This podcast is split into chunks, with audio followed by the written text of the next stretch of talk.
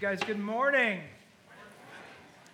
Welcome. For uh, kindergarten through third grade, head on down. My name is Ernie Wagoner. I'm the lead pastor here at Sojourn. If I haven't had the privilege to meet you yet, I would love to make that happen before you skedaddle. Um, if you're new, I uh, want to make sure you got a gift, a brown bag. That's our gift to you. There's good stuff inside of that brown bag, so make sure you get a brown bag if you are a new guest here. And happy Mother's Day to you all that are moms. um, our our kind of plan this morning uh, is that after our gathering, we're going to have some photos um, that you're welcome to have in the green, uh, and there's also flowers for everyone here. There's a there's a flower for you. So if you are uh, yeah, if you're 18 and older, uh, we'd love to give you a flower just to show our appreciation and love uh, for you. I know for some, Mother's Day is a wonderful day. You have a mom that's a good example. You have someone in your life that's been present and uh, uh, affectionate and transformative for you. And I know for others, Mother's Day is a really hard day. It can be hard for a variety of reasons. Maybe you've lost your mom or someone that was like a mom to you. Um, maybe you're reminded of the mom that you had, but you wish you didn't have because of the pain that she brought in your life, frankly.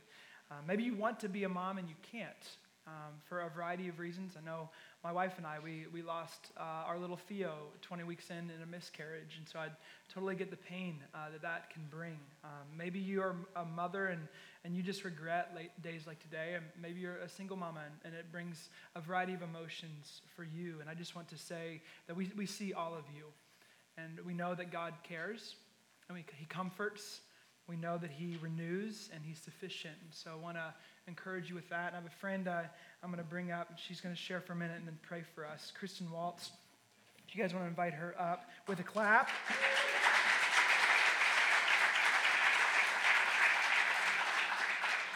Kristen is a, a, mom in our community, a gift to us if you know her at all, and uh, wanted to give her a minute to share. So, hi. Hi. Good morning. Good morning. Happy Mother's Day. Thank you so much. I appreciate it. Um, this week I have been spending a lot of time praying for the moms in our community. So I asked Ernie if I could pray over all of the moms, and he told me that I could. Um, I'm a little bit nervous, so I'm going to take a deep breath. I, if you haven't gotten a chance to meet me, I am a mom of five kids this side of heaven. Um, I had three kids pretty easily. Um, they are uh, 12, 10, and 9.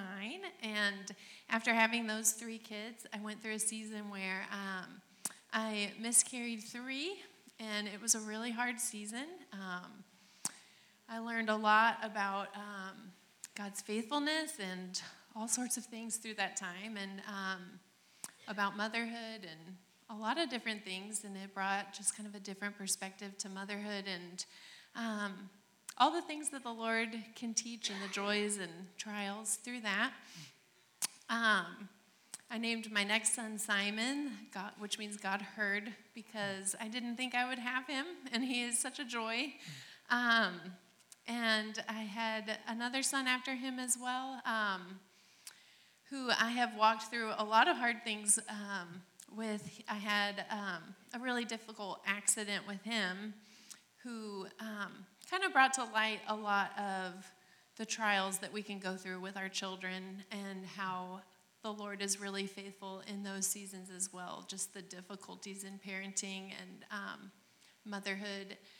And with that, we are entering into a season um, where we're going to become foster parents, which also kind of brings another layer of motherhood and um, different kinds of um, just uh, facets, I guess, to just ways that we are um, present in our kids' lives and the ways that we can um, walk with our children and the ways that the Lord supports us in that. And um, so throughout the week, I was praying for different types of relationships that we have with our kids and with our moms. And um, I wrote down a few things that I wanted to just pray over all of us in the room. Um, so if you would just join with me um, in prayer, I would really, really love that. So, thank you. Um, Lord, we just thank you so much for being present in the midst of this day. We know that this like Ernie said, can be um, a really um, hard day for some and a really joyful day for others, that you um, bring honor to all that carry the title of mother, whether this side of heaven or not. Um, so I just ask that you would. Uh, bless this time of prayer that we have, Lord. Um, for all the precious sons and daughters in this room, Lord, we just pray that you would bring healing to the past hurts and strengthen the relationships that they have with their mothers. We ask that you would bless the relationships that they have, and if they don't have a relationship with their mother, we pray that you would bless their hearts today with peace and with your presence. Lord, for the new and expecting mothers, we just pray sweet blessings of abundance. And Lord, we thank you for your faithfulness in these families. We ask that you would cover them with safety, with encouragement, and rest during this season of change. We thank you so much for the beauty of community that you have given this group of mamas entering motherhood together over the next few months. Um, Lord, for those in the trenches of motherhood with little ones and even bigger ones underfoot, we just pray for strength and for provision. Lord, we pray blessings of rest and honor today for these moms. We ask that you would provide both in tangible and intangible ways for these families, and we ask that you'd make your presence known in their homes. And Lord, for those who still desire to become mothers and for those who have lost children, we just pray for your comfort today. Lord, we ask you to please draw close to these precious women and that they would not feel alone. Lord, we also lift up their prayers and we join in with them in hope, asking you to grant them those desires of motherhood this side of heaven. Lord, for the mothers who are working to restore relationships with their children, we pray, Lord, that you would please bring healing and preservation to the work being done. We know that you can do mighty things and that you love the family. Please, Lord, work miracles of restoration and minister to the hearts of these moms today.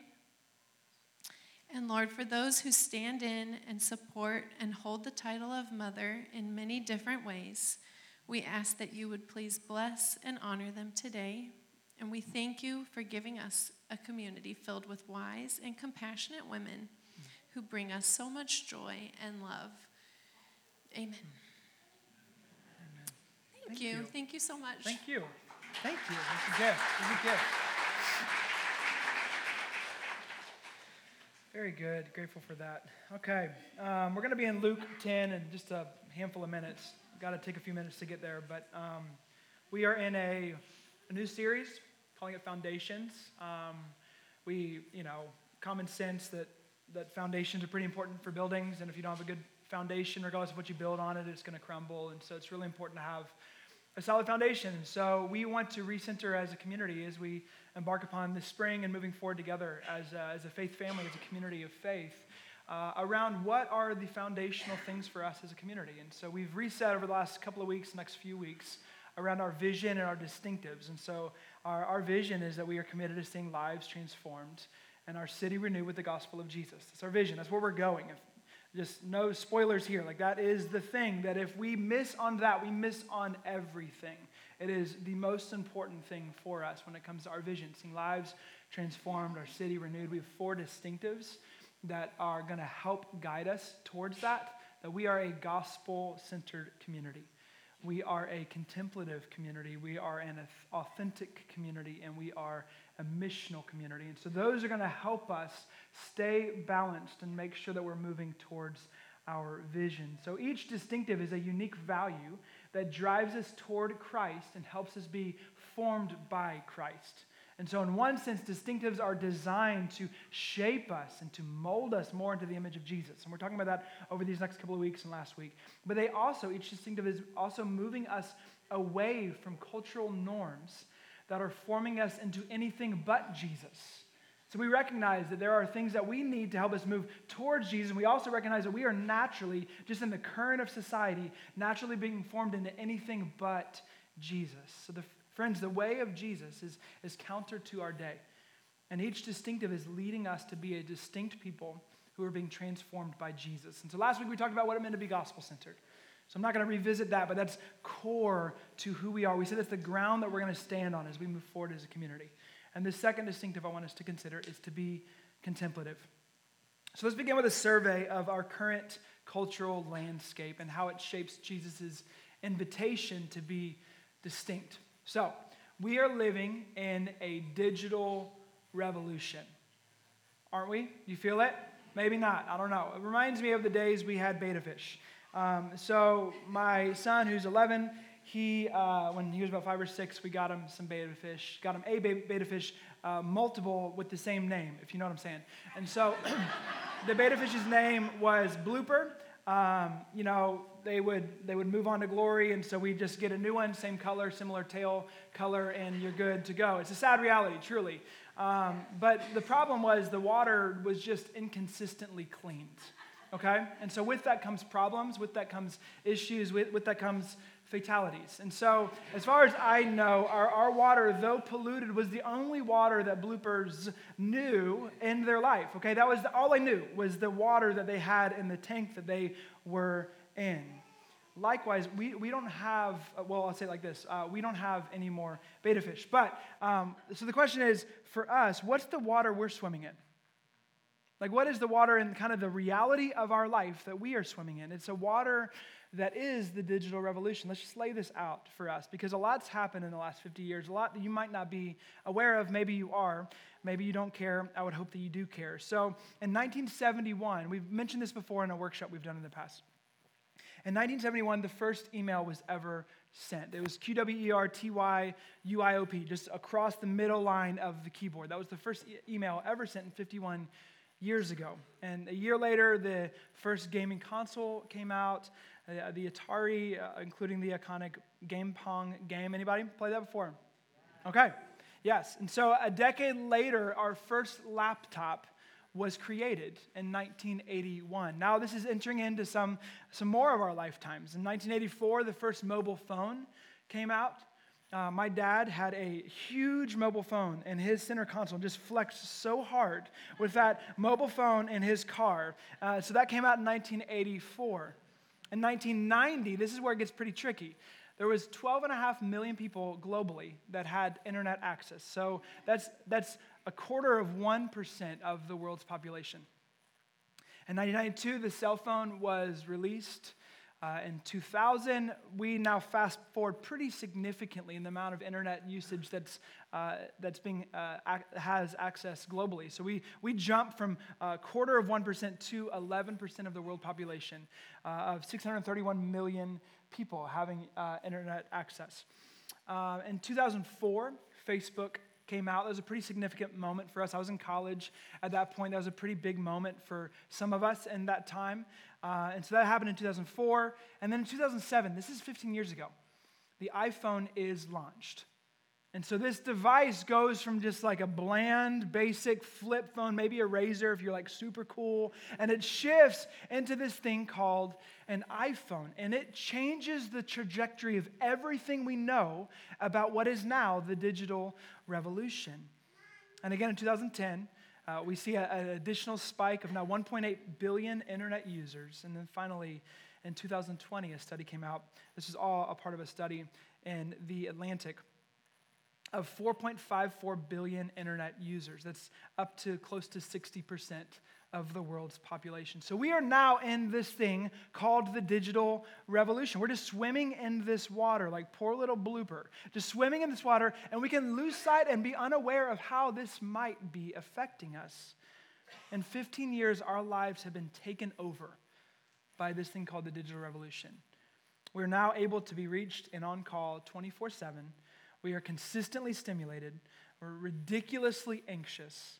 We are more connected than ever, yet surprisingly disconnected. We have access to endless knowledge, and yet in this pseudo omniscience, we don't have the power to do anything with the knowledge that we now have. So, as we survey our current cultural landscape, we have to ask how is this affecting our formation to Jesus? Like, how is that forming? How is that shaping? Is that helping us? How is our soul being affected by that? Are we more distracted or less distracted? Are we more prayerful or less prayerful? Are we more anxious or less anxious? See, the greatest casualty in this digital revolution, in our current cultural landscape, is our soul. Our soul is being suffocated along the way. We are the first generation to live with a smartphone. We are now the guinea, guinea pig. And now there's going to be studies about us in 50 years about how good or bad the smartphone and all these digital things are to us.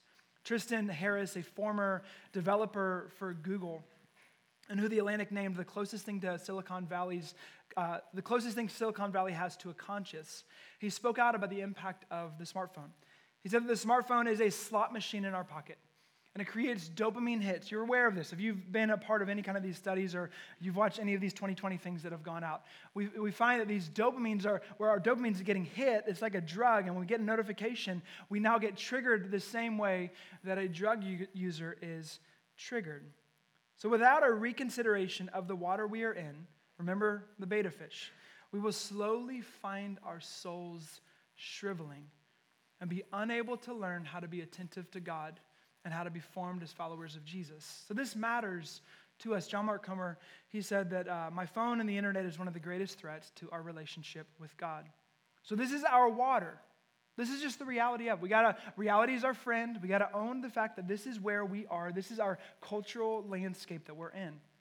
And, and that would be an enemy that we have. And another enemy I just don't have time to get into is the um, is our internal motivation inside of us to, to be driven towards to proving ourselves to the world. You know, we, we have this temptation to uh, do and to achieve and to attain, to prove ourselves. And we now live in this pace of performance. And so you mix in this cocktail of one, the digital revolution, you tie that with our, our motivations and longings to prove ourselves in this world. Our pace can begin to outpace what our soul needs, and we can find our souls shriveling. This is the water we're in. So, is there a rhythm in the way of Jesus that invites us into an alternative way of life? The answer is yes. It's a contemplative life. And so, for us, this value, this distinct value eh, at, in our community, is a value to recognize our current cultural moments and to also recognize that Jesus offers us a new, better way that can actually breathe life upon our souls, though the water that we're breathing in, the, the water that we're swimming in, is potentially toxic. So, to be contemplative as a community, means that we value slowing down to create space to receive from God and hear God speak to us. So, simply, but what is contemplative? It means that we value slowing down.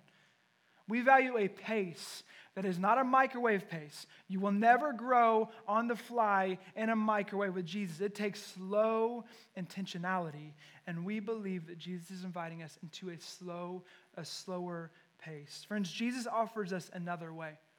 He does. And if we want to see our lives transformed and we want to see our city renewed, we have to recognize the importance of the gospel and to be central upon the gospel. And a day that's telling us that we're defined by all kinds of things to know that there's only one thing that defines us, and it's the gospel. And we want to also recognize the importance of slowing down to be with Jesus, to be contemplative. So in Luke 10, I told you we are eventually getting there. And so Luke 10, we see a, a pretty beautiful uh, section of scripture. Uh, it's built up to where we see uh, a lawyer come to Jesus and asks how to get into heaven. Like, what, what, is, what do I need to do to have eternal life? And Jesus says two things love God with all of your heart, soul, mind, and strength.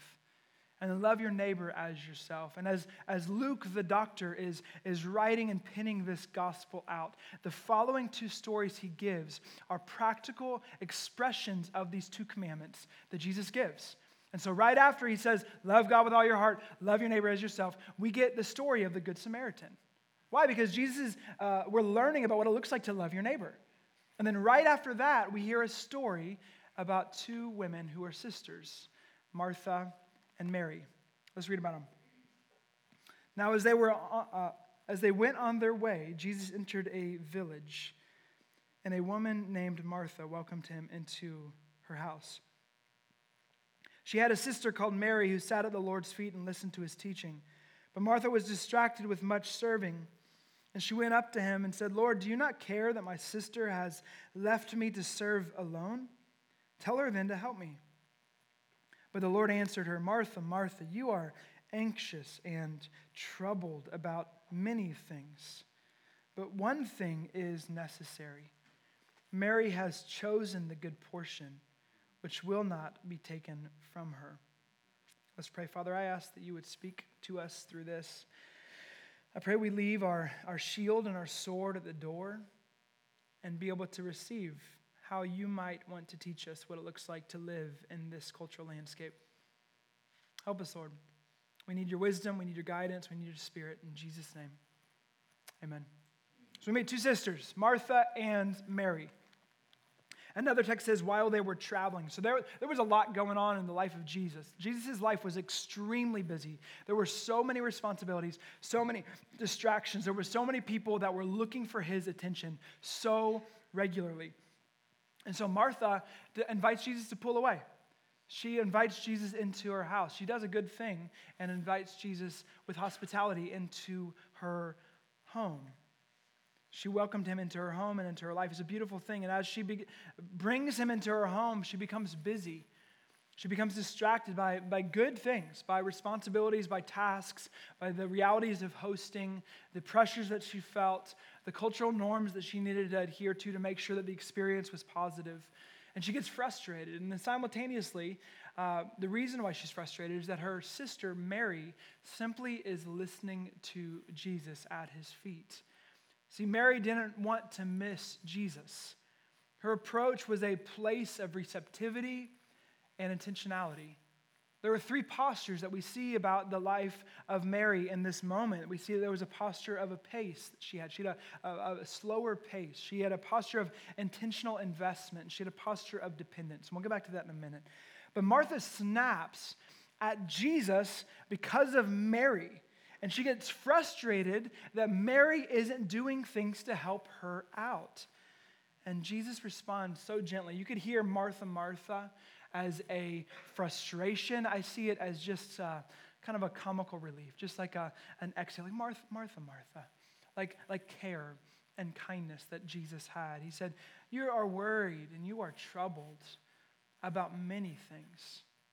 But there's one thing that's necessary she put the cart before the horse. She was troubled and worried about many things. And he said, There's one thing above everything that you need to make sure you emphasize with your life. And he lays the story out. See, Martha gets a bad rap, but she's a quality person. She's caring, she's open to invite, she's hospitable. But he uses this situation as an example to us, to every generation, of the temptation that we have.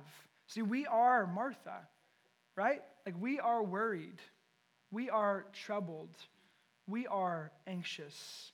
We put more stock in keeping up with the Joneses, and it drives us. We take on what we weren't designed to take on. We believe sometimes that we are a functional God with how we live our lives and not trusting God with our lives, and that makes us distracted and anxious about many things. See, like Martha, we have this speed in our own day like Martha, our pace and our performance can cause us to prove that we are something, and Jesus is not looking for that at all.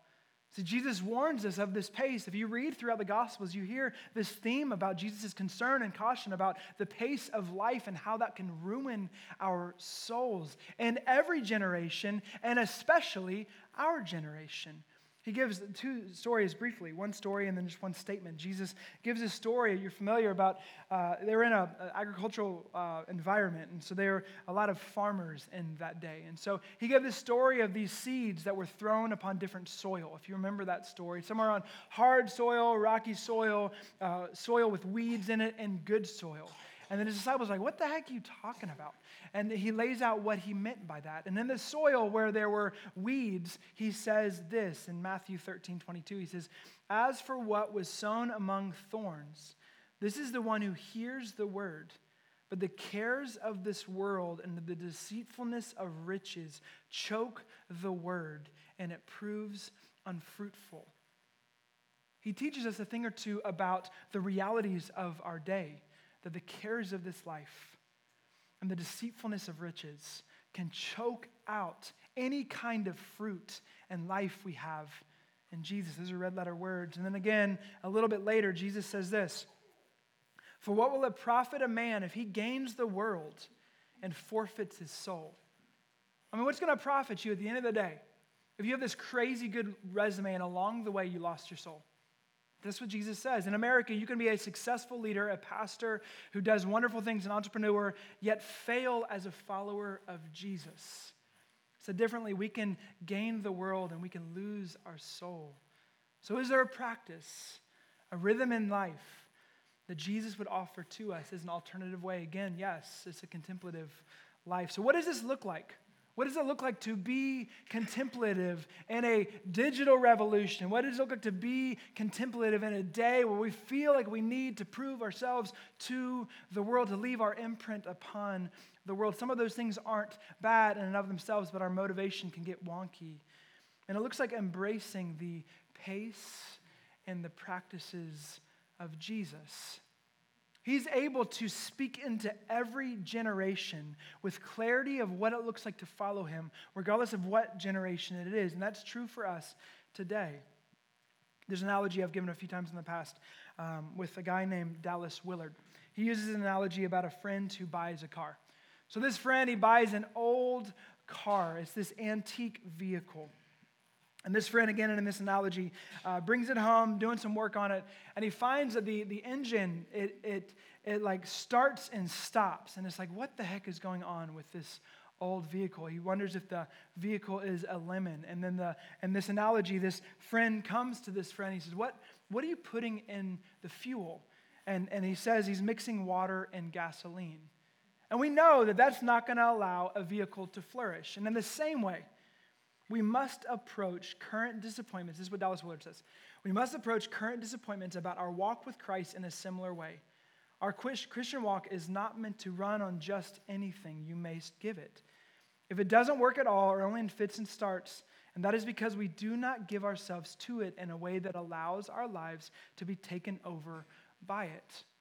What he's trying to articulate to us is very easy to just give as little as you can in your Christian faith and then wonder why you're not growing.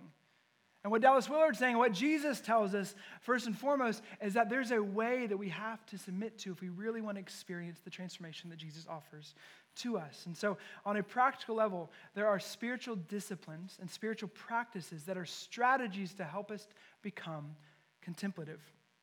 William Paulsell says this it is unlikely that we will deepen our relationship with God in a casual, casual or haphazard manner. There will be a need for some intentional commitment and some reorganization in our own lives. But there is nothing that will enrich our lives more than a deeper and clear perception of God's presence in the routine of daily living. So, to be contemplative means that we want to be intentional with our relationship with Jesus.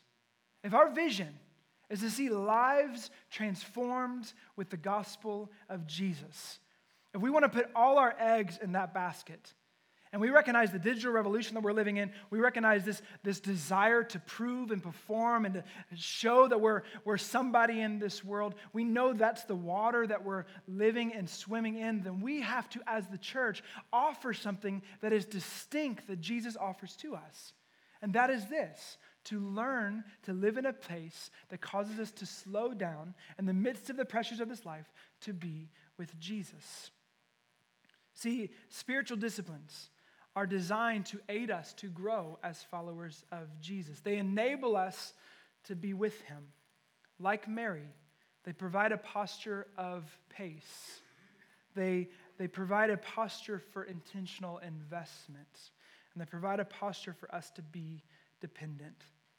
So we're inviting our community not just to be a mile wide and an inch deep, but we want to remember the gospel and we want to slow down and we want to intentionally seek to follow Jesus.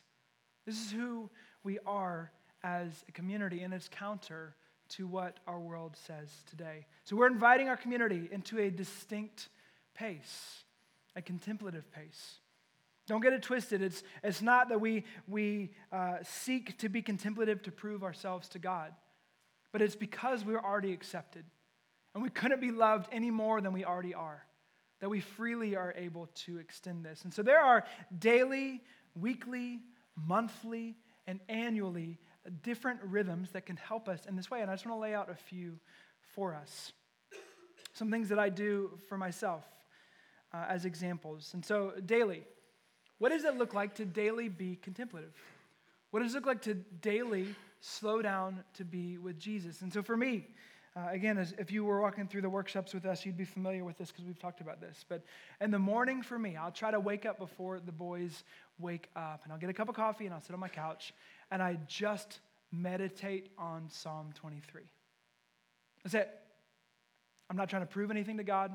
I'm simply wanting to receive and remember who I am and remember who God is. The Lord is my shepherd. I have nothing to prove. He lets me lie down in green pastures. He leads me beside quiet waters. He restores my soul. And I just, I just sit on that. Just want to remember. Because I naturally wake up and think that he's somebody different. I naturally wake up and I think that he is some kind of taskmaster that wants me to do X, Y, and Z. And I simply want to receive and reset that even if I walk through the darkest of times, he's with me. His rod and his staff, they comfort me. And I just, I sit and I remember over and over and over again that the Lord is my shepherd. Sometime in midday, whether it's before lunch, after lunch, during lunch, you know, a 10 minute window, I'll try to go through the Lord's Prayer. Simply to remember, to reorient my mind. Because again, as the day's gone on, I've slowly begun to believe that I need to prove myself to somebody. And if we're honest, we all feel that. And I want to reset in the fact that I have a father. How does Jesus begin the Lord's Prayer? Our Father in heaven.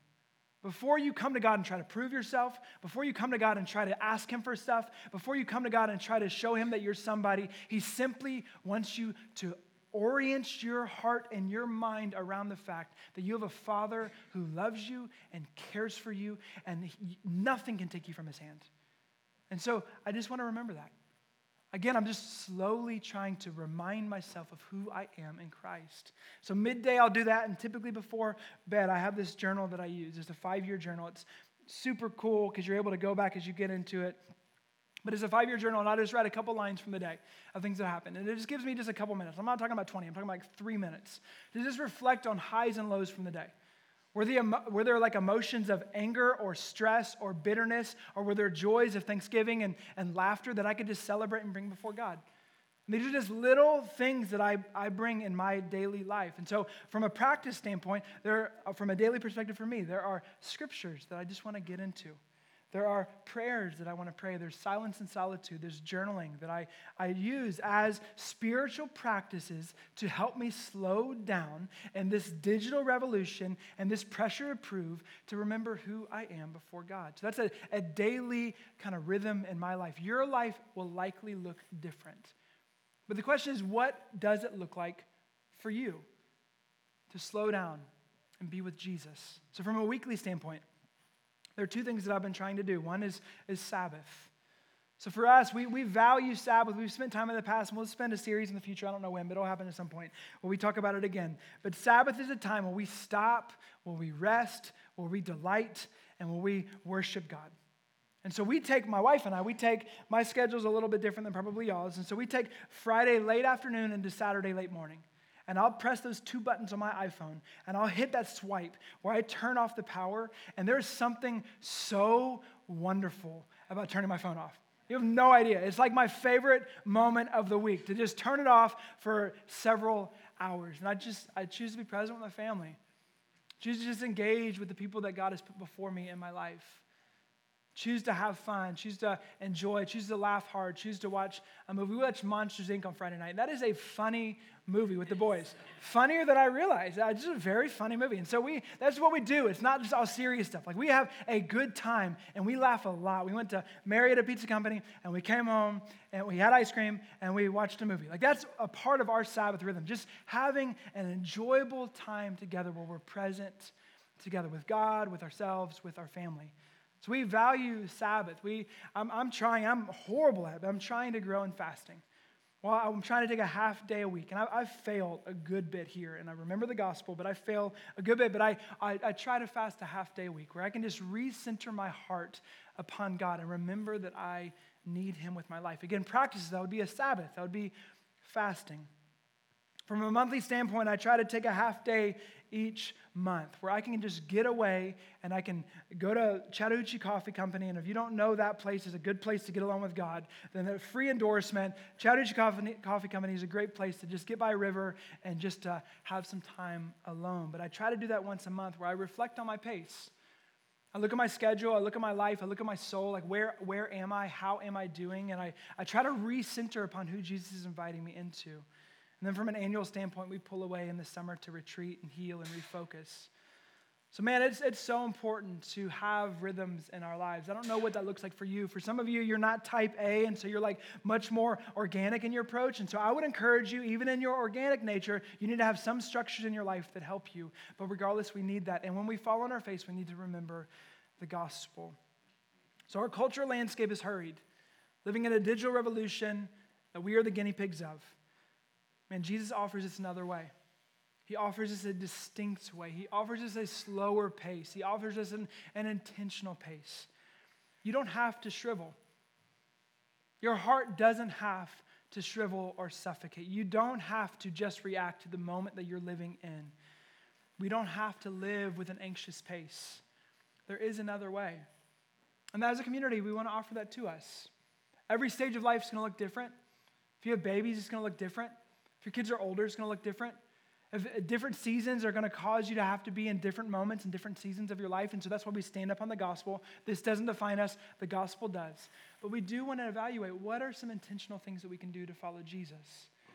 We want to be a community who exists to see Christ formed in us. And to be contemplative is a necessary part of that. And so I invite you, I don't know if it's scripture or prayer or silence and solitude or Sabbath or something, but I, I invite you to take a step as a community.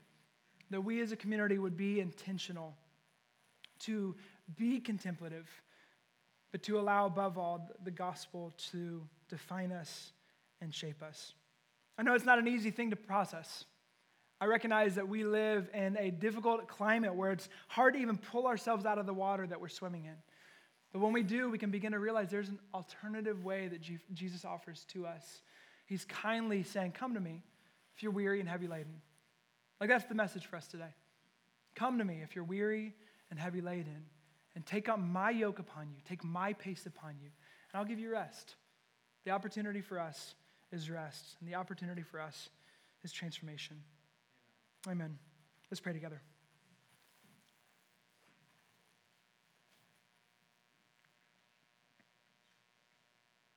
Father, what I don't want is for us to feel all the things we're not doing and therefore feel guilty or feel all the things that as we compare ourselves to somebody else and feel a bunch of shame about that. That's not what I'm looking for here, but I am looking for your invitation, your kind, gentle invitation to come to you and to find a sense of peace and life in the midst of a cultural moment that is so confused and so busy and so anxious. And we do believe that you offer another way. And so, Lord, for each one of us, I ask that you would walk with us by your Spirit, that you would comfort, you'd be our helper, you'd move among us, you'd draw near to us, you'd remind us that you are with us and you're at work. Lord, we want to see lives transformed. We want to see our city renewed. We want to see your presence at work in our midst. And Lord, I ask you give us the grace and the courage and the endurance and the strategy to be intentional with our walk with you. So meet us, Lord. Give us what we need in this time. In Jesus' name, amen. And the aisle.